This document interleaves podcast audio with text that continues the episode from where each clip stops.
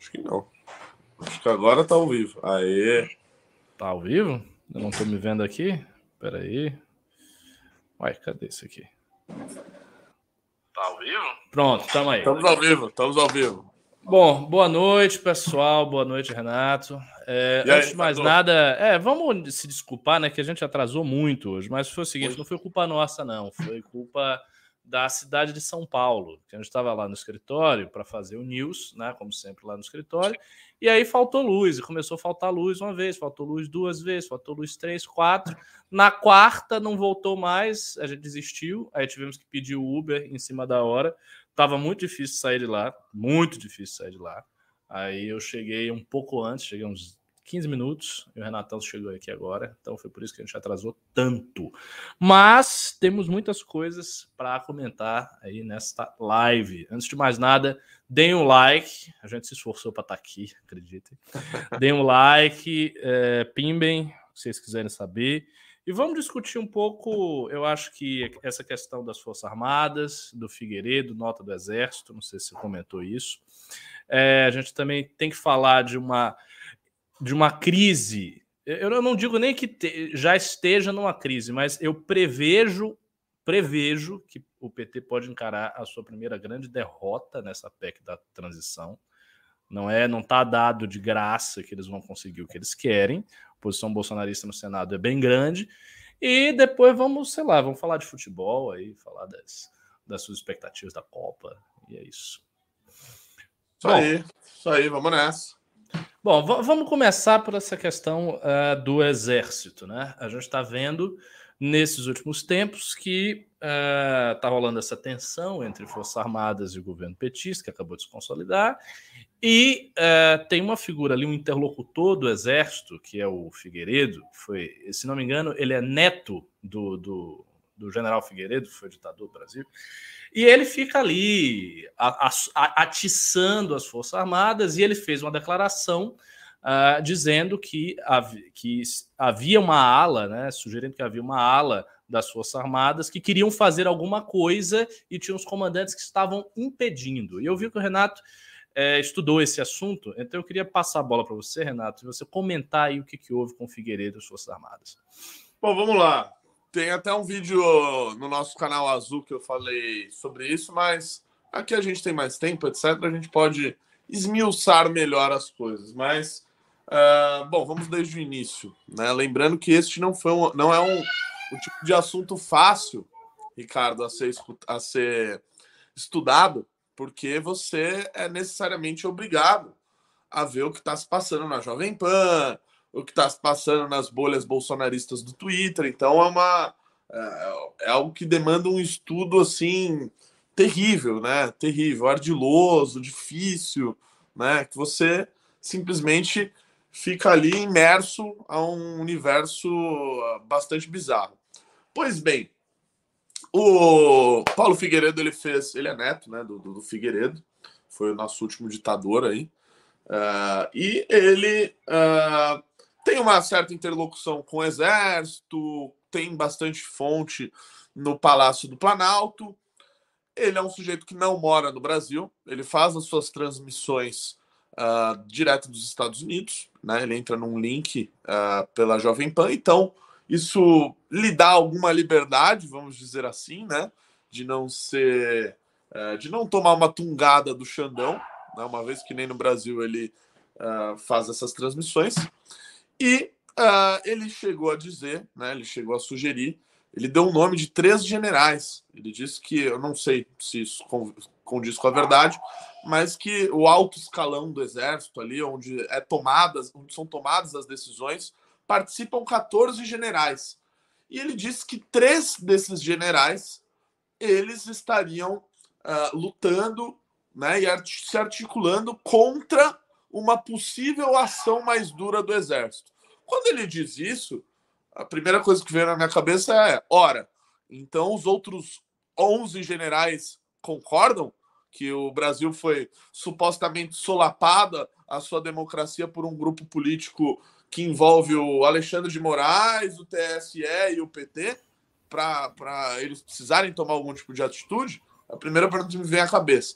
Mas a militância, essa, essa turma que está aí na frente dos quartéis, já começou a ir para cima desses três generais. Né? No dia seguinte já, já se tinham faixas em algum desses nessas manifestações, batendo nesses três generais que seriam os responsáveis por fazer com que o exército não tomasse nenhuma atitude. Uma pergunta, ele, ele nomeou explicitamente os generais? Ele disse nomeou, fulano, fulano, fulano? Nomeou, é. nomeou. É o Tomás, o Stumpf e o Richard. Ah, sim, sim, sim, sim. sim. E, o, e, o, e o que é curioso, Ricardo, é que Uh, primeiro que ele errou lá, um, né? Ele disse que o sujeito era comandante do Sul, ele nem é comandante do Sul mais, ele é do Estado Maior. Outro, que é o, o general Richard. O general Richard ele foi secretário executivo do general Braga Neto, que foi candidato a vice do Bolsonaro, quando o general Braga Neto foi interventor federal no Rio de Janeiro. Então ele participou ali da, da, da, da, da, da intervenção federal que havia sido feita no Rio de Janeiro. E o Paulo Figueiredo o classificou como um sujeito de esquerda, um acadêmico de esquerda, né?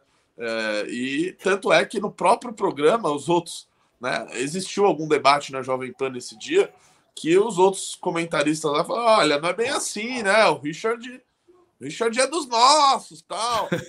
Então, o que me fez, o que nos faz, nos colocou muitas dúvidas sobre o que de fato aconteceu. Um, existem então 11 generais que estariam dispostos a fazer qualquer tipo de arruaça que o, uh, o Paulo Figueiredo vem agitando na Jovem Pan e nas redes sociais ao longo dos últimos dias. Uh, realmente, esses três uh, são, são frontalmente contrários a isso. como é que está essa. Né, começa a se criar dúvidas sobre o que de fato está acontecendo. Eu sei que, assim, é, é um sujeito que tem fontes, né? É inegável, ele está sendo utilizado como porta-voz dessa arruaça toda, né? então, no mínimo ali algum fundo de verdade deve ter nisso daí. Então, é algo para ficar muito atento, né? Porque, pô, é, é, ele tá ali dizendo que estão, assim, tem três caras que ele botou o povo para pressionar, que fez com que o exército soltasse uma nota Uhum, uhum. desmentindo, e a nota do exército vai na, numa linha que diz mais ou menos o seguinte: Olha, uh, eles atacaram os nossos três generais, né? Os nossos três generais foram vítimas de fake news. Ué, mas que, que fake news? Que vocês são contra golpe? É essa, essa? Ou é o contrário? Ou é de que vocês estão. Tá todo mundo a favor. É, então, é, é estranho.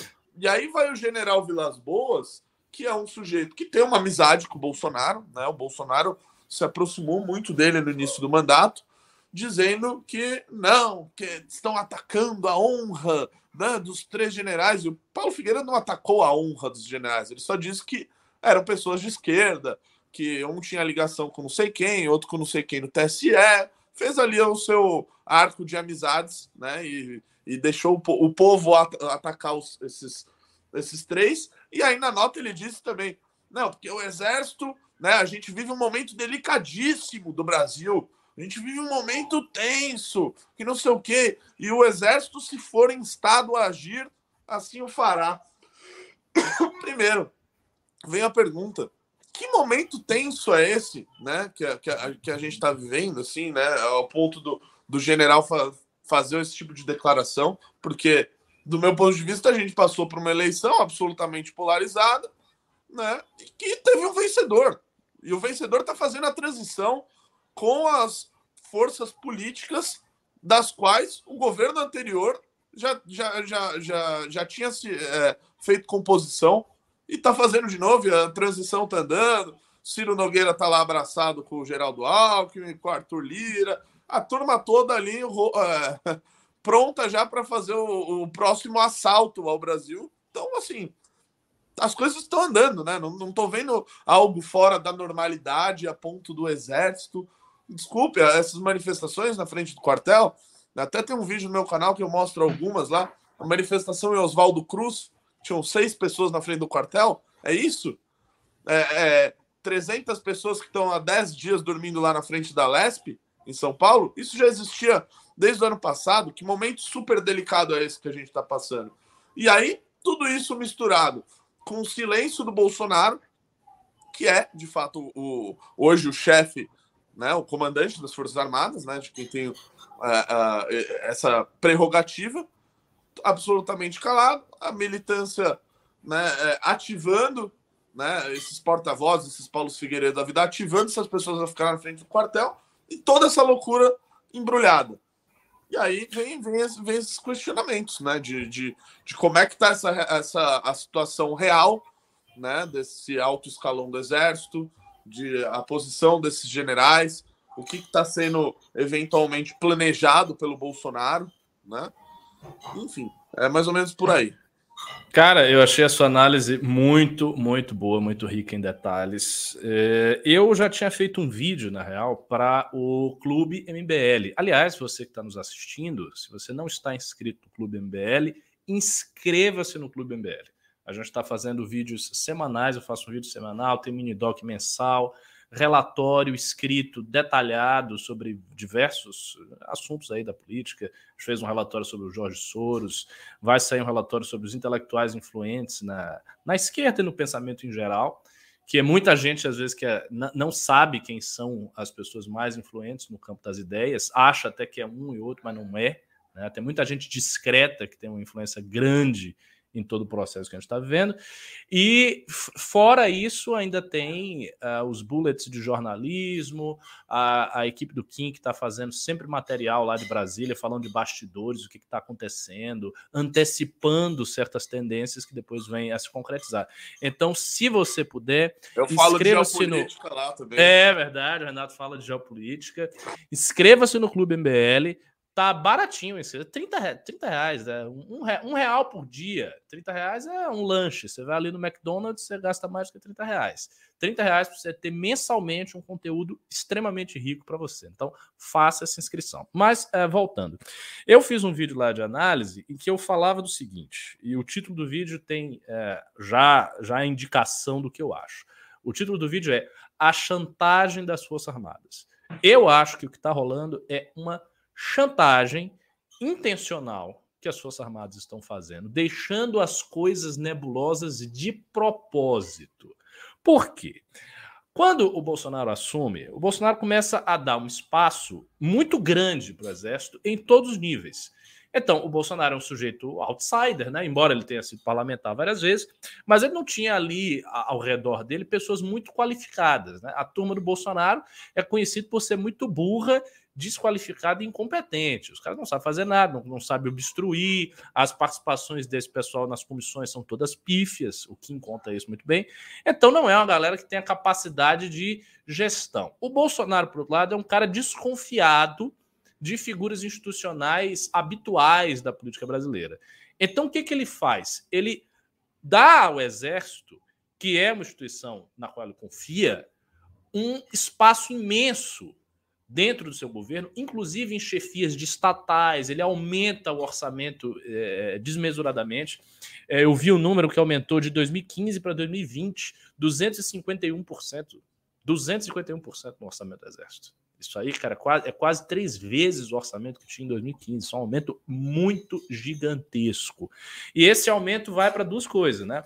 Vai tanto para o salário e as benesses que os militares têm, quanto também para os seus programas de uh, rearmamento, de modernização né, da, do aparato militar e tal. E houve esse aumento do orçamento, houve essa presença muito expressiva do Exército em tudo que é lugar. É, se não me engano, no final do governo Bolsonaro, eles já estavam com mais de 7 mil cargos, sendo que no governo Temer tinha 2 mil e pouco, ou seja, os caras também triplicaram a quantidade de cargos do Exército. E tudo isso vamos pensar aqui com a lógica do que é uma instituição. Nenhuma instituição quer perder poder. Não existe uma instituição dentro da democracia que voluntariamente aceite perder poder. As instituições tendem sempre a querer aumentar o seu poder, aumentar a sua influência, tal. isso é normal. Isso é, é, normal. O legislativo faz isso, a presidência faz isso, o, STF e os tribunais superiores estão fazendo isso nesse exato momento, estão aumentando bastante o seu âmbito de atuação, e isso não é diferente com as Forças Armadas. Então, o que é que eu pensei? Eu pensei, primeiro, a ideia de que a gente vai ter um golpe porque o Lula se elegeu é uma ideia muito absurda e muito exagerada. como o Renato bem colocou, nós estamos numa situação de normalidade. Houve uma eleição, ninguém, fora o próprio Bolsonaro e o partido dele agora, questionou as eleições, mesmo esse questionamento, como já mostrou o, o, o nosso advogado, o, o Rolo, foi um questionamento fraco, porque no fim das contas não teve na peça dizendo, não, realmente houve fraude, não, não teve isso.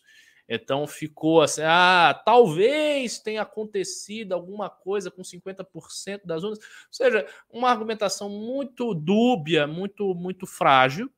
Então foi uma eleição normal, a eleição aconteceu, não está havendo nenhum perigo, não existe nenhum grupo da esquerda no Brasil que esteja armado, como, é, como havia, por exemplo, em 1962. Você tinha grupos armados antes do e golpe eu... militar um parênteses, ô, Ricardo. Isso é o que, é, de fato, essa é a realidade. Né? Agora, na, na, no universo bolsonarista, o que, que é veiculado para justificar isso?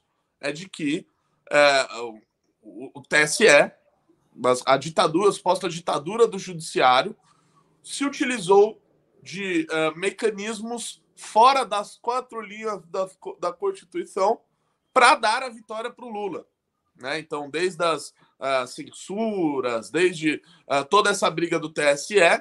Além disso, a questão da suposta falta de transparência nas urnas. Então, como não teve todos esses elementos, uh, o, o que aconteceu, na verdade, no Brasil é um golpe do judiciário para colocar o grupo preferido deles no poder. Né? Então, por isso, o exército seria instado a agir na uh, uh, na tese que, que as pessoas tentam passar para a militância bolsonarista. Exatamente. Só que eu acho difícil que os generais da ativa, que são pessoas razoáveis, que têm uma carreira militar, acreditem numa lorota dessas. Os caras têm. Veja, por mais que a gente possa dizer que as Forças Armadas brasileiras são um pouco caricatas e tal, mas eles têm um mínimo de inteligência estratégica. É uma instituição antiga, uma instituição que está aí no Brasil. Então, eles têm alguma inteligência estratégica para perceber que isso não é verdade. E aí o que, que eu pensei? Bom, ao mesmo tempo que está rolando isso, a, o relatório do Exército foi ambíguo, a nota do Exército foi ambivalente, as manifestações estão to, todas ambivalentes. Ou seja, parece que é do interesse, sim, das Forças Armadas manter um clima de tensão. Para quê? Aí, aí vem para o que, que eles querem? Eu acho que eles querem ter uma posição forte no governo Lula. Isso é algo previsível, óbvio. E eu, no, no vídeo que, que, eu, que eu gravei semana passada, eu disse o seguinte: eu acho que eles vão querer três coisas. Eles vão querer manter um orçamento elevado, ainda que não seja tão elevado com o Bolsonaro, mas manter um orçamento elevado, manter alguma presença nos cargos de chefia que eles têm, mesmo que eles percam, e obter uma indicação para o Ministério da Defesa que seja alinhada com os interesses dos militares. Isso é um ponto muito contencioso. Uh, o, governo teve uma dificuldade de montar a equipe de transição de defesa e inteligência, tanto, tanto, que não montou, na realidade. Ele fez transição em várias outras áreas, nessa área não fez. E já saiu no noticiário uh, a notícia de que o ex-presidente do TCU, José Múcio, seria o indicado por Lula. Essa indicação ela deve ser formalizada próxima semana, isso está em todas as notícias. E você vendo o nome, vendo as reações, as reações são muito positivas. Então, saiu a notícia, o general Mourão já veio dizer: não, ele tem uma ótima interlocução com o Exército, é um nome que a gente gosta tal. E já houve outros ministros eh, civis, né? O PSDB e o PT se notabilizaram por colocar civis à frente do Ministério da Defesa, mas esse cara aí a gente gosta. Eu vi também a notícia dizendo: a ala bolsonarista do Exército, as pessoas de mais alta patente que gostam do Bolsonaro, ficaram felizes com a, a, a indicação. Ou seja, parece ser um nome muito consensual no Exército. Então, essa foi a primeira vitória deles. E o detalhe é que tem alas do PT, também vi isso, que não gostaram da indicação.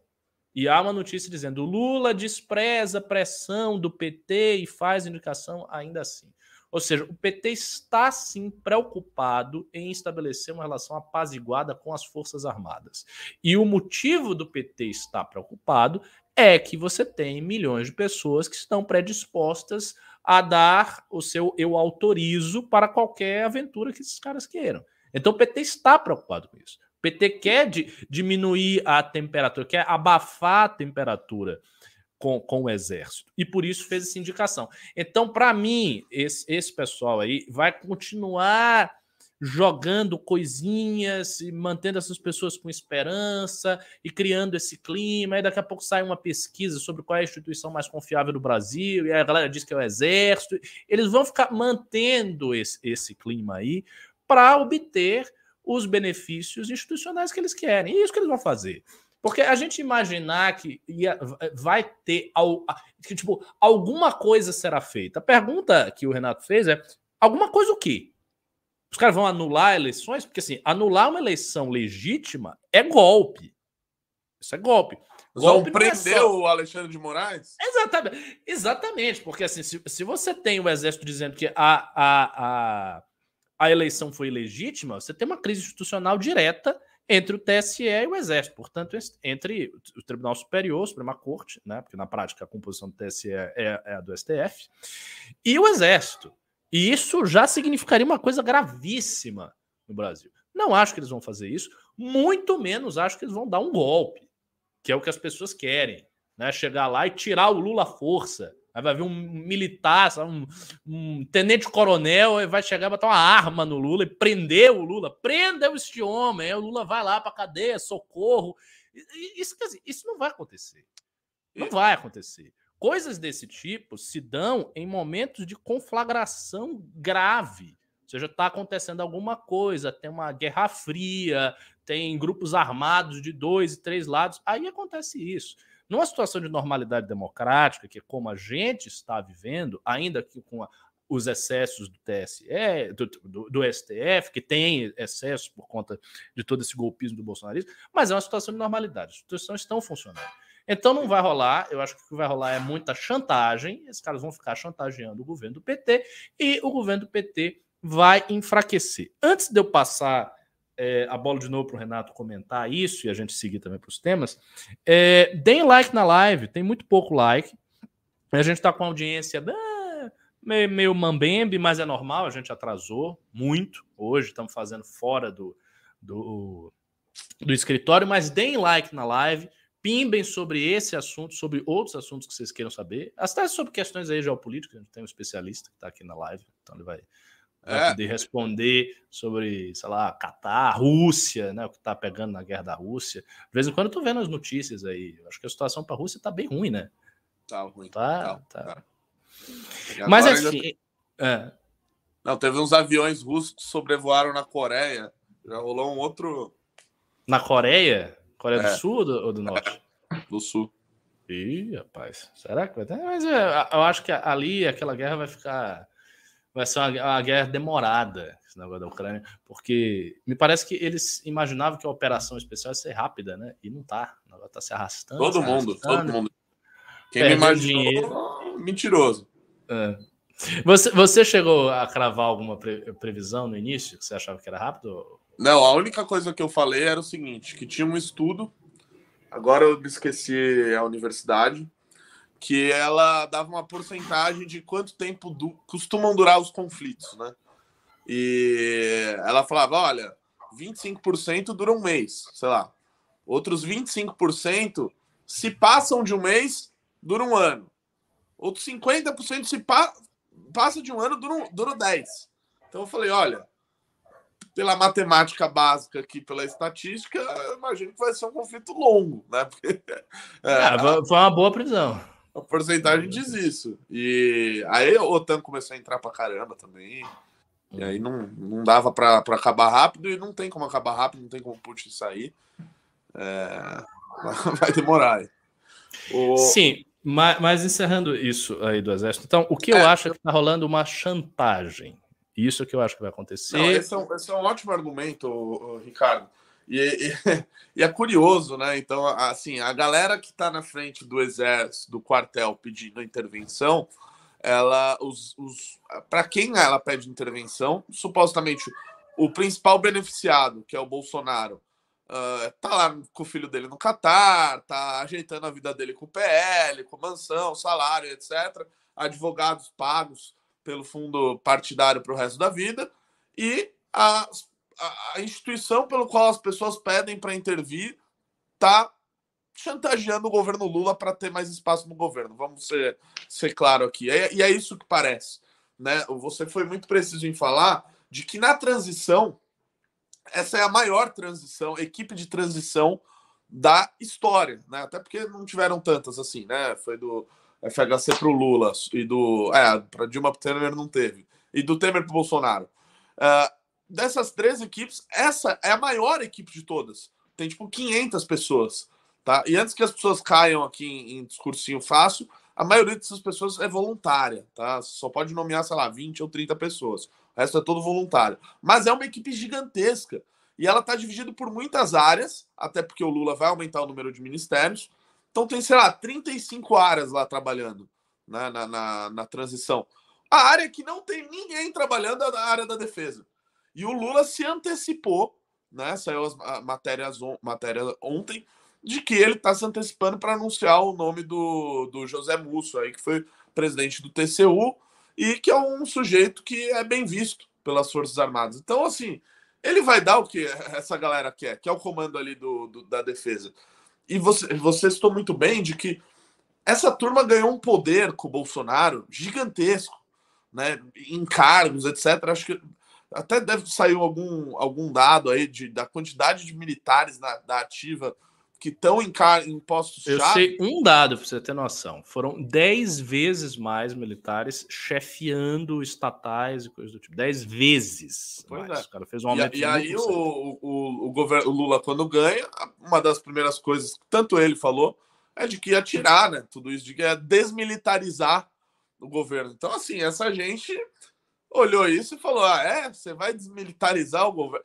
Ah, isso que as pessoas precisa pegar um, um desgraçado desse que tá na frente do quartel e falar: meu irmão, o exército não está preocupado com a fraude na urna. Ele não está preocupado que o Nicolas Ferreira foi banido do Twitter. Ele está preocupado que o coronel José Miguel ele não vai receber mais 100 mil reais por ser presidente da estatal da puta que pariu de camisinha do Acre.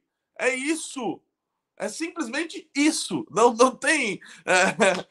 É, não tem, não tem muito mais. É todo mundo pensando no próprio umbigo e o besta na frente do quartel. É o Bolsonaro negociando o salário vitalício, mansão e advogados pelo fundo eleitoral, enquanto o besta está lá pedindo para ele ser beneficiado com a anulação de eleição. É, no, no, fundo é tudo isso, está todo mundo pensando ali no seu quinhão. E o Lula, como um sujeito que já foi presidente duas vezes, vai dar, vai dar, vai dar o Ministério da Defesa. Tem também o GSI, que era do Augusto Heleno, que é outra turma ali de, de, de, desses bem arruaceiros. Vai, vai colocar eventualmente algum general ali. O governo Temer tinha um general no GSI, o general Etchegóin. Vai, vai, vai, vai colocar, vai arranjar. Não, não vai ser que nem foi o governo Bolsonaro, com um milhão, mas não vai tirar todo mundo. Vai botar um ou outro em postos-chave para dar uma amenizada na coisa e vai ficar tudo feliz aí, braço forte, mão amiga. é isso aí. E uh, esse não é o único dilema do PT. E aí vamos falar um pouco do que, que se avizinha, né?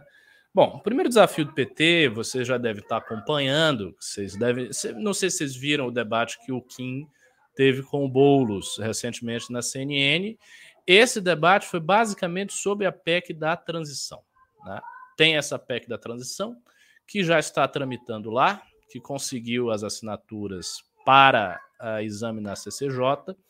E basicamente essa PEC, o que, que ela faz? Ela fura mais um pouco o teto de gastos. Ou seja, o teto de gastos que já tinha sido furado várias vezes pelo Bolsonaro vai ser furado de forma oficial agora, retirando das regras que regem o teto o Bolsa Família, alguns penduricalhos associados ao Bolsa Família, doações para questões ambientais, para investimento ambiental, uh, doações e receitas próprias de universidade, mas assim, o grosso desses 198 bilhões, 175 bilhões, é para o Bolsa Família.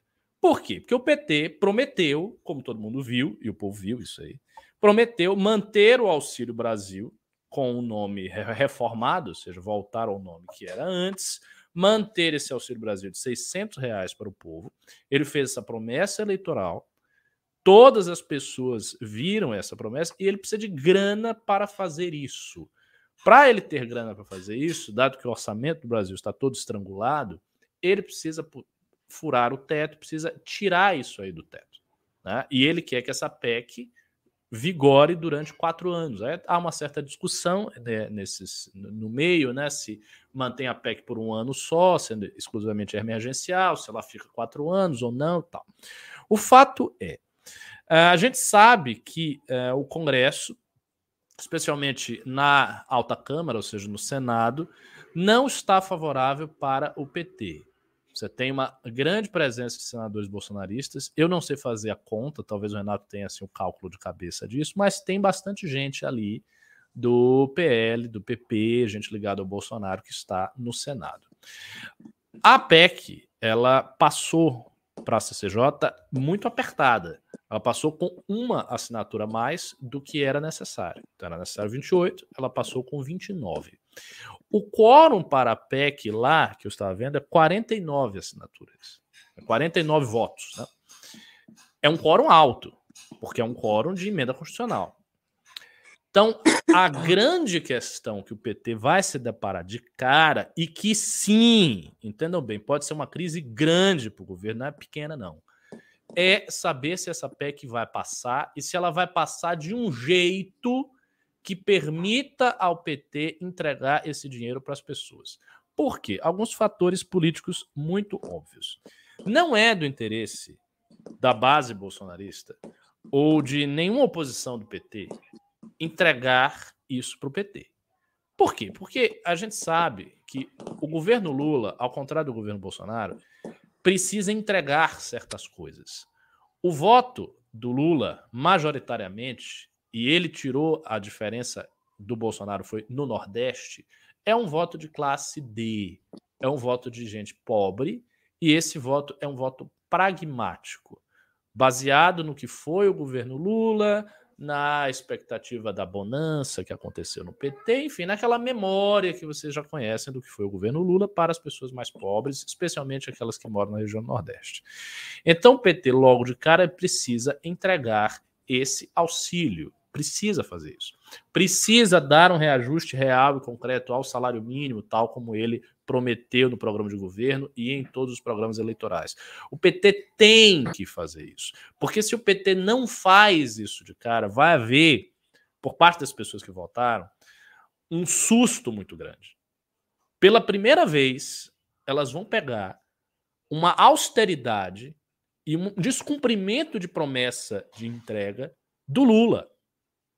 O Lula tem para as pessoas do Nordeste que votaram nele, as pessoas mais pobres, eu sou do Nordeste, eu sei, eu sei como é. Ele tem uma aura de um sujeito do, do pai dos pobres. Isso, isso, é real. Ele tem uma. As pessoas mais pobres do interior gostam muito do Lula.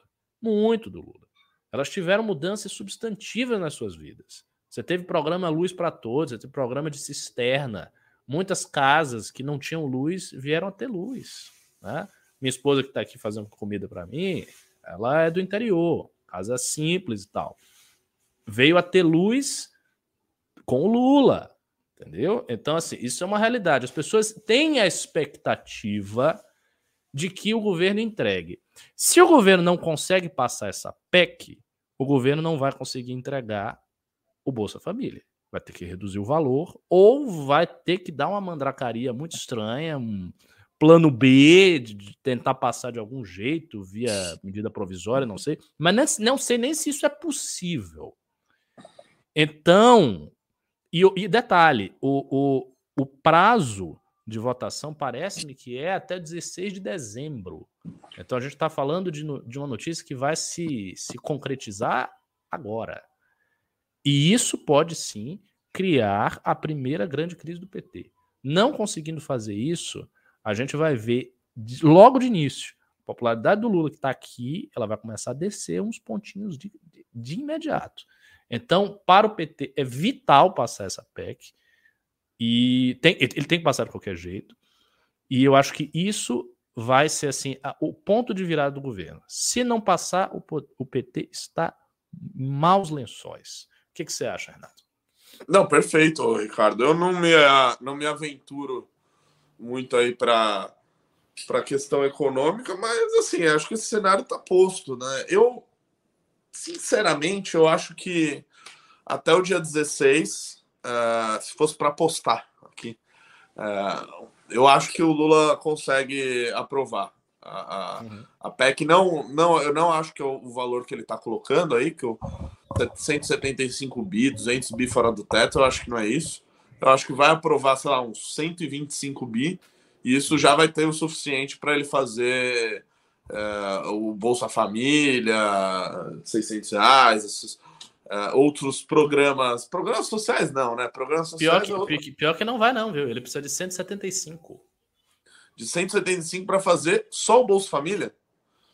É, porque assim, eu, é, eu, acho, eu acho que esse valor está um pouco superestimado, não é? Eu, eu, olha, eu vi alguma notícia aí, assim, eu teria, teria que conferir aqui para ver, mas eu acho que é isso mesmo. É, talvez ponto... ele esteja é, talvez esteja fazendo o cálculo dos quatro anos, né? Ele pode tentar tem, tem, tem essas questões transferir para o ano inicial. É, tem outros programas sociais aí, programas de verdade, lá o tal do farmácia, farmácia popular, etc, uhum. que não estão previstos no orçamento, que talvez pode contar aí. Eu acho que eles colocam ali um valor muito mais acima para ter margem para negociar. Eu, é, inclusive, essa foi até uma das perguntas dos jornalistas no debate pro, do Kim e do Boulos. Uhum. Né? O Boulos falou: não, a galera aqui está estudando para chegar nesse número. Mas é, é, óbvio, né? Qualquer um que já vendeu a bala sabe que você começa colocando um valor acima para você poder negociar até chegar em algo minimamente razoável. Então, uh, no meu ponto de vista, acho que ele consegue aprovar. Né? É, o, o, o, tem um outro ponto aí sobre isso, que é o orçamento secreto, né? Que acabou de sair uma matéria, eu não consegui ler porque, enfim, estava correndo para chegar aqui na live, uh, de que o Bolsonaro teria mandado parar o pagamento aí do, do, do orçamento secreto, deve uhum. ter ficado puto aí com a, a, aliança do Arthur Lira já com o PT, né? Da federação do PT anunciando apoio à reeleição do Arthur Lira. É, mandou parar. Ainda, então, ainda tem as questões de orçamento secreto, de que grande parte do Centrão quer manter, quer aumentar. O PT também não vai fazer nenhum jogo duro para não ter orçamento secreto. Então, eu acho que tem várias questões é, a serem resolvidas que no final do dia a galera vai, vai dar um jeito, entendeu? É, é, essa turma governou o país e governa grande parte deles há muitos anos. Essa e, é verdade. Final, eles sempre dão um jeito de uh, uh, dar uh, a permissão legislativa para se fazer qualquer tipo de loucura econômica, por mais contrassenso econômico que seja. Então, eu acho que nesse quesito ele não seria prejudicado por isso. Não, eu concordo. Eu, eu também eu tendo a crer que o PT vai conseguir, embora eu acho que o quórum é alto. Eu teria que fazer a conta, eu teria que fazer a conta de quantos senadores bolsonaristas. É, porque ali, ainda não do tem. quão né, fiéis eles senadores... Ainda não tem os senadores eleitos, né? Dessa. A gente está falando do é, Senado. Sim, sim, né? sim, do Senado que tem aí, verdade. Então já é. Claro, imagino que o, o, o, próximo, o próximo Senado, pô, de 27 vai ter 14, acho que do PL, 14 Bolsonaro. Então aí vai mudar bastante a configuração do Senado. Mas, para o que tem agora, eu acho que. Que vai. A negociação. É, bom, a gente vai ver isso aí. Eu acho é, que. É, que vai ter rápida. É, vai ter rápido. Em duas semanas a gente vai ver se, se o PT consegue uh, resolver isso. Uh, sobre a eleição do, do, Lira, que você até citou, e o apoio do PT, é, era uma coisa muito também previsível que isso ia rolar. Uh, eu vi um comentário do Lula, um comentário que eu achei até interessante, que o, o, o Lula disse que na época lá do, da eleição do Eduardo Cunha, que o que o PT deveria ter feito era apoiar um outro nome do PMDB, porque o PT estava fraco e ele deveria ter apoiado outro nome, e com o Eduardo Cunha ele deveria ter estabelecido melhores relações. E ele deu, inclusive, o exemplo dele estabelecendo relações com o Severino Cavalcante, que na época era do PP. Né? Então, assim, ele é um cara muito. O Lula é um cara muito pragmático, muito diferente da Dilma, que é uma figura dura e de difícil negociação. O Lula é um negociador, sabe negociar. Então, ele viu que a eleição do, do Lira é, é basicamente certa e ele colou ali. E agora já era, porque não, não tem isso do Centrão estar com o Bolsonaro. O Centrão não está com ninguém. O Centrão sempre está com ele próprio, com os seus esquemas, com as suas mamadas, com seus cargos. É isso que ele quer saber. Então, o PT entregando isso aí, o PT vai entregar, naturalmente, está resolvido. Está resolvido o papo. Ele vai ter maioria na Câmara dos Deputados tranquilamente. E vai passar as coisas que ele tiver que passar e já era. Resta-nos saber, contudo, se as previsões do campo liberal em matéria de economia vão ser acertadas, porque tem muitas críticas que estão circulando. Eu vi recentemente também uma entrevista da Zena Latif falando que o nome do Haddad não era um nome muito bem quisto na economia, que ele não tem muito traquejo político, que deveria ser o Pércio Arida, enfim, fazendo várias críticas a situação, pontuando a questão da responsabilidade fiscal, vindo com aquele receituário ortodoxo que a gente conhece, que é o receituário que o MBL defende há muitos anos. Né? E dentro de, desse receituário existem as previsões catastrofistas que sempre estão indexadas a certas, uh, certas mudanças econômicas. Então, o que é que se diz? Se diz que se você tiver esse estouro de 190 bi, essa gastança e tudo mais, o que, que vai acontecer? Vai acontecer inflação alta, vai ter alta do dólar, vai ter uma série de consequências econômicas adversas, e a gente vai estar tá vendo essas consequências econômicas. Esse é o discurso que, por exemplo, o Kim defendeu contra o Boulos. É o discurso que muita gente defende, o discurso do campo liberal ortodoxo aqui no Brasil.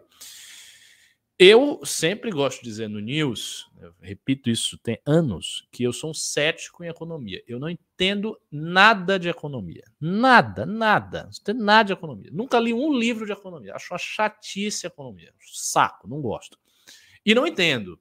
Só que a gente observa a realidade das coisas. Então a pergunta básica é: uma vez que o PT aprove isso, tenha condição, tal, estoure o teto, o que, que vai acontecer? E isso é bem importante para as consequências políticas do nosso campo. Por quê? Se a gente está fazendo uma previsão muito negativa em relação a isso, se essa previsão ela não se confirma, o nosso discurso enfraquece bastante. De cara. Né? Ele estourou tudo e tal, e a economia começou a aquecer. O Brasil começou a crescer. Crescimento que não tinha no governo Bolsonaro começou a existir. Fez uma contramedida, a inflação está com, relativamente controlada. E aí? Como é que fica? Entendeu? Porque aí, aí é um problemaço. Porque aí, em qualquer outro debate, qualquer outro momento, que uma pessoa direita for abrir a boca para falar, não, veja bem, a, a responsabilidade fiscal, a regra de ouro, blá, blá, blá, o esquerdista vai dizer, até cala a boca aí, não tem nada disso não, você, tá, é uma conversa fiada, o Brasil está crescendo, não está vendo? Então a nossa medida funcionou, ela está funcionando na realidade. Você, liberal, é que tem uma análise descolada da realidade, você está pensando em, em termos abstratos, e você não está pensando no social, porque todo liberal é dinheirista, gosta de rico e tal. Ele, assim, essa galera de esquerda vai vir com essa crítica e ela vai ser muito forte, ela vai chegar muito forte. Então, é fundamental, é triste dizer isso, mas é fundamental para o nosso campo que o governo do PT comece errando. A gente precisa ver um, um, um início do PT problemático. Não pode ver um início vitorioso ah, passou tudo e as coisas estão boas. Não, a gente tem que ver problemas, a gente tem que ver crise, a gente tem que ver inflação descontrolada. Essa é a verdade. Não que nós queiramos isso enquanto cidadãos, né? Logicamente, a gente quer o bem do Brasil. E o bem do Brasil significa, seja qual for o governo que esteja no poder, que ele governe bem. Então você quer o bem do Brasil, você quer o bem das pessoas.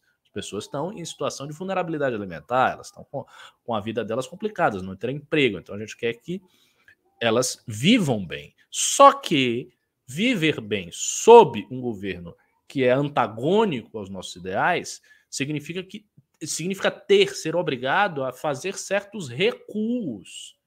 E esses recuos táticos, até de pensamento e de ideia, pode ser uma coisa que a gente tem que fazer aí nesse ano de 2023. Eu não sei. Eu estou assim muito curioso. Confesso que eu estou bem curioso mesmo para ver todas essas especulações econômicas se concretizarem. Eu, eu quero, inclusive, eu gostaria que o PT fizesse um governo mais à esquerda, sabia? Eu não queria que o governo do PT fosse um governo muito ortodoxo, e ele convidasse lá o Marcos Lisboa lá para tocar alguma coisa. Não, não quero, não. Eu quero que quem toque é o Fernando Haddad, que ele que. É sério, eu quero que ele bote heterodoxos, eu quero que ele rompa as reformas, eu quero ver isso aí. Quero ver na prática o discurso concreto. Porque quando o discurso não, não se realiza, sempre fica aquela desculpa, que é uma desculpa, por exemplo, que a gente via com o Bolsonaro. Ah, com, com Guedes, na realidade. Ah, a gente está tentando, mas não consegue. Então, quer dizer, se você conseguisse fazer, as coisas iam ser ótimas. Como você não consegue, as coisas estão uma merda. É, é, é, essa é a lógica. Então, não, PT está tentando, consiga, faça o seu receituário e vamos ver na prática se funciona ou não. Se funcionar, a gente vai ter que mudar de ideia. Eu mesmo mudo de ideia. Estou fazendo promessa aqui. Se o PT fizer tudo que ele quer e o Brasil começar a crescer e tal, eu vou estudar um pouco de economia e a minha posição em termos de economia não será liberal. Será uma posição mista, mesclada, sei lá o quê. Porque o que interessa é o, o fato. O fato precede a teoria. O fato tem governo, tem regência sobre a teoria. A teoria que tem que se adaptar ao fato. Bom, passar a bola para você continuar aí, Ana. Não, perfeito, Ricardo. Não tenho nada a acrescentar. Eu, eu, eu, eu cara, concordo 100%, na verdade. É, assim, eu acho que assim, o que impede o, é, essas estripulias do PT dar certo, cara, eu, eu até levantei isso aqui em, em algum MBL News uh, uh, recente, que eu falei, cara, é, falavam assim, muito se falou, olha, né, o, o, teto tal, tem o teto de gasto, não pode fugir dele tal. O Bolsonaro foi lá meter a PEC kamikaze. E foda-se. Agora o PT vai estourar o teto do foda-se. Qual, qual, que é o limite disso? Meu Deus uhum. do céu, não tem, não tem limite, então. Né? Pode ficar gastando feito maluco. Pô, é óbvio que não. Né? Assim, é, me parece lógico que não. Por isso que me parece lógico que vai dar errado. Mas, né, não sei. vai, vai, que ele começa a gastar e o Brasil começa a crescer e o consumo aumenta. E... Eu acho que não, né? Porque acho que a, a, lógica que a gente vê nos outros países, que a gente já viu aqui, é de que isso vai dar merda. É, assim, uma coisa que a gente tem que falar é o seguinte: ah, o Bolsonaro estourou o teto e tal, mas a situação não está boa. a gente tem inflação alta, a gente tem juros altos no Brasil, né? A gente tem vários problemas econômicos, o desemprego é alto. Então, a situação hoje não está boa e o Bolsonaro, importante que se diga, não seguiu nenhum receituário liberal ortodoxo. A despeito do Paulo Guedes ficar lá no ministério fazendo se sabe lá o que, dizer, a gente sabe o que ele está fazendo, está ganhando dinheiro, né? Para ele.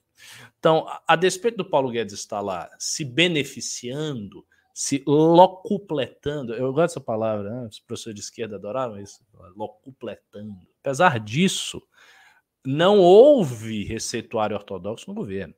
Porque a, lá atrás, eu acho que em 2000 e, 2020 já, o governo Bolsonaro deu uma guinada grande. Pa, passou a reforma da Previdência, que foi a única reforma efetiva que houve, e começou a coisa a vir para um nacional, não sabe, um nacional liberalismo, uma coisa meio assim híbrida, né, de, de mexer, de, de intervir. Então, várias vezes ele, ele quis intervir, interveio, né, em estatais, na Petrobras, em valor disso, valor daquilo, estourou o teto, meteu auxílio Brasil, tal. Ele foi, ele foi tocando barco circunstancialmente de acordo com os interesses eleitoreiros e de popularidade que ele via que estava subindo. Então, ele fazia um negócio, ele via a popularidade dele subindo e ele continuava fazendo. Foi o que aconteceu com o auxílio. Então, não houve ortodoxia liberal no governo Bolsonaro, não houve austeridade. E as consequências que nós vimos foram consequências negativas na economia.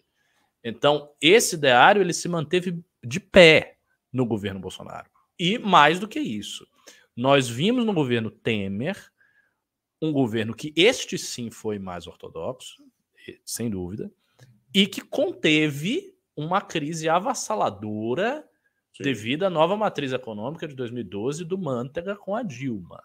Então, isso também, é, isso também são fatos. O que eu quero saber agora é o terceiro fato. Qual seja, se o PT voltar para uma linha mais gastadora, etc., vai ser ruim, vai dar merda, como a gente diz? ou não? É, essa vai ser a grande pergunta. Acho que essa, essa pergunta ela vai colocar assim, um desafio para, enfim, todas as pessoas. Porque também, assim, se der merda, se começar a inflação muito alta, aí a esquerda vai ter que se justificar, aí ela vai perder força, Aí a gente vai estar tá vendo um governo todo conturbado, fazendo um ano de 2023 todo conturbado, todo atrapalhado. É uma coisa que pode acontecer também. A situação em geral está muito dramática, porque o Bolsonaro fez uma verdadeira estratégia de terra arrasada. Ele foi saindo do governo, foi deixando tudo torto. Né? Ô, ô Ricardo, Não, por favor. E aí, nesse caso, cara, é uma situação de, vai, de catástrofe econômica, aí, ou ao menos de uh, recessão, etc. Uh, o foco do debate também muda, né? Porque, uhum. porra, não é possível que assim, o país na merda, a inflação lá em cima, a gente vai estar tá discutindo é, o banheiro trans, saca? Ou, é, é, ou qualquer outra pauta bolsonarista, nada a ver, né? Não é possível. É, olha, quando você fala não é possível, nunca diga isso no Brasil. No Brasil, tudo é possível. As coisas mais improváveis acontecem aqui, cara.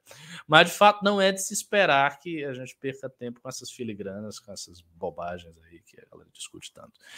É, seguinte, é, vamos fazer um programa mais curto hoje. Vocês não pimbaram nada, né? Vocês não pimbaram, vocês não deram like, acham nós dois uns chatos, não gosta da gente. Então, também a gente vai ler isso aqui, esses pimbas rápidos, e é isso aí. Viu? Vocês estão, estão muito. O pessoal é muito soberbo. Só quer saber. Né, se não tiver rendendo the like.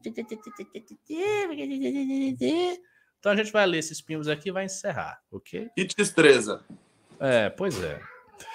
é. Vamos lá. Tem aqui o primeiro, é do Maurício Edo, do 10 reais. Ricardo, teria alguma chance de Amoedo, mesmo tendo se dado mal politicamente, ajudar financeiramente na criação do partido do MBL? Obviamente, ele é um apoiador natural da nossa causa. Olha, eu acho que sim, né? Ele tem bastante dinheiro. É, então. É que o último partido que ele botou dinheiro, né? É, mas ele fez o partido, né? Ele perdeu o partido depois, mas ele fez o partido. Depois o partido, enfim, acabou, acabou do jeito triste que a gente já sabe que o partido está aí. Mas ele fez. Ele é um cara. Eu acho que, assim, para além da questão da doação do dinheiro, que de fato a gente vai ter que chegar nos grandes doadores mesmo, porque é caro, é uma coisa trabalhosa, é, a gente precisa muito do Amoedo em termos de know-how. Ele fez um partido. Então, ele sabe como fazer. Ele é. sabe o que precisa fazer. Ele entende da lógica da montagem das coisas. Acho que esse conhecimento que ele tem é um conhecimento muito precioso. A gente tem que, é. sim, ter interlocução com ele. O Renan tem interlocução com ele. E ele tentar ajudar a gente a fazer esse partido mesmo. Que isso tem que sair do papel, né? Ou agora, ou 2024, ou enfim, em alguma data aí próxima, porque a gente precisa de partido, a gente tem que ter a candidatura do Danilo Gentili no nosso partido e ter os nossos porta-vozes né, disputando eleição, disputando eleição para deputado federal, fazer bancada, enfim, tudo que vocês já sabem. Uh, vou ler uma, uma, outra aqui. Igor Andrade, 12 reais. Não pode ser feito nada juridicamente a respeito do Paulo Figueiredo? Galera, estou tentando chegar a mil aqui. Canal Igor Andrade Opinião. Sigam aí o canal do Igor Andrade Opinião, né? Para ele chegar a mil seguidores. E se pode ser feito algo contra o Paulo Figueiredo? É difícil, né? O cara tá fora do Brasil. É, assim, cara, aí vem a pergunta, né? Pode, o que pode ser feito juridicamente? No Brasil, sei lá, qualquer coisa. É, então. uma boa, boa resposta. Um pedido de extradição. Desde Paulo Figueiredo proibido de falar, sei lá. É. Mas assim, e convenhamos, esse daí tá pedindo, né? É, tá pedindo. Ele tá atiçando um golpe de Estado, né? É, só, somente. Ali, aliás, isso é, é, realmente uma, uma ironia, o, o nível de, de descolamento que a gente chegou das coisas. Essa galera fica falando em liberdade de expressão quando eles estão pedindo uma ditadura. Isso, isso, sabe, isso é tão patético. Ninguém que quer ditadura brigou oh, por liberdade de expressão. Pô, quando o Hitler foi preso lá no Put da Bavária, ele não ficou na cadeia, não, porque a minha liberdade de expressão. Não, ele ficou, vou matar esse pessoal da conspiração judaica. É diferente, cara. Se você oh. tá no jogo da violência, você tem que estar o jogo da violência até o final. Ditadura é ditadura. O que, que a gente vai fazer? A gente vai armar as pessoas. Eu vi um meme que resume isso muito bem, né? Que o Eduardo Bolsonaro ele falou que ele estava lá entregando pendrives e tal. Aí ele falou que ele está entregando esses pendrives porque ele teve uma importante reunião com o Sheik do Catar. Aí fizeram um meme assim dele falando com o Sheik.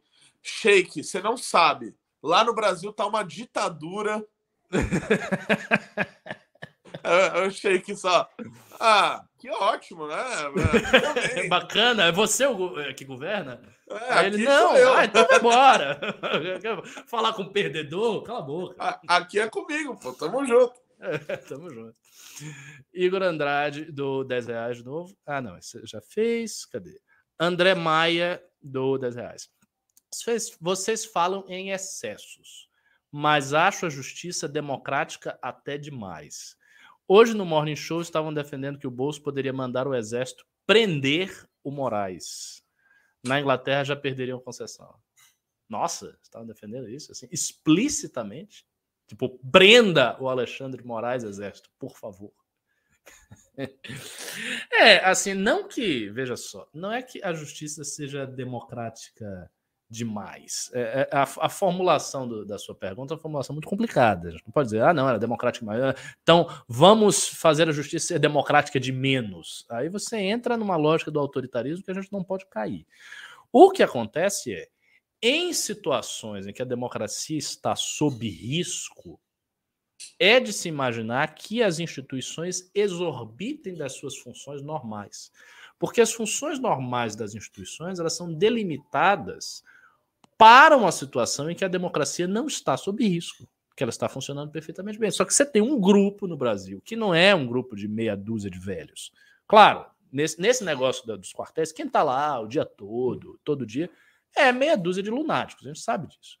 Mas, quando teve o feriado, não era meia dúzia, não, era gente pra caramba. Quando teve a manifestação do dia 7 de setembro, não era meia dúzia, era um monte de gente. Então, assim, tem um monte de gente. Pessoas que eu acho que são contadas, contabilizadas aí na casa dos milhões, que, assim, gostariam de ver um golpe no Brasil, gostariam de ver o Lula sendo preso pelo exército e acabou. Tem milhões de pessoas que acham isso. É. Então, é, assim, é uma índole golpista e as instituições começam a exorbitar das funções dela. É isso que acontece.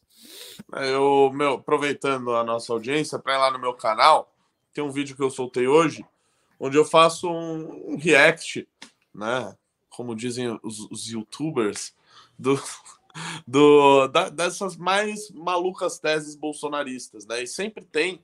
É, sempre tem um, uma tese que vai vir acontecer alguma coisa que vai resolver todos os problemas. Então eu já vi, desde mensagem no WhatsApp de que todos os corruptos iam ser levados num submarino para a América Central para eles serem mortos, até um novo lá que eu reagi, que é do sujeito que ele fala que o Bolsonaro, ele por decreto criou um tribunal constitucional institucional, que seria um tribunal acima de todos bom. os tribunais para julgar os ministros do STF, governadores, senadores, deputados. né? Qual é a composição desse, desse tribunal? é tipo, dos Santos, Constantino. Sempre tem uma solução mágica para tudo. Tribunal Constitucional Instituição. Institucional. É metade são generais, aí vem um Constantino, sei lá, o próprio é, Bolsonaro, o Eduardo. Renomadas da sociedade. Nossa senhora. Veio um último pimbinha aqui, né, nesse nosso programa pobre, miserável de dinheiro. Não, não paga nem a porra do táxi que eu. Não, não paga nada. Pois é. E tava um trânsito do inferno, eu paguei caro pra cacete na porra do táxi. Gastei 50 conto para vir aqui para fazer esse programa para vocês. É, vocês, gastei... são, vocês são assim, esses caras são ingratos, a gente sabe disso. O Igor Andrade, o Bananinha Quero Ser o Eitan brasileiro, filme Missão Impossível. Não vi o filme. Não vi, não tá sei. bom. Ah. É, que vamos ver aqui. Bom, então é isso, senhores. Vocês não deram a menor, menor pelota para o nosso programa? Tudo bem, ok. Próxima vez eu vou ficar ressentido, eu, tô, eu vou levar isso pro coração, entendeu? Vou responder os pimbas futuros rápido e sem simpatia, causa da, fa da, falta de amor de vocês no coração também. É. Por favor, palavras finais, Renato. É, bom, o mínimo que você pode fazer depois disso é ir lá no meu Instagram, seguir meu Instagram e meu canal no YouTube aqui, ambos Renato Batista MBL, beleza? É verdade, vou falar. Já que você não gosta, vocês não gostaram da nossa live, pelo menos faça alguma coisa, me siga no Twitter. Então eu faço. De vez em quando eu, eu, eu acerto. Eu acertei dois jogos do Brasil, pô. Acertei, acertei a volta do Lula em do, quando foi que eu, que eu previ? 2020. 2020 que eu previ a volta do Lula e acertei tudo isso. Tá lá no Twitter. Meu Twitter é profético. Ricardo underline MBL no Twitter. Me siga lá. Ok? Então, encerramos essa live. Goodbye, apareceu pessoal. alguém aqui, um Couto, não? É, apareceu um. É. Oi. Couto. Bom, não sei, tá só uma tela preta. Ah, então um foi sem querer. Acho momento estranho e constrangedor. Até mais, pessoal. Até.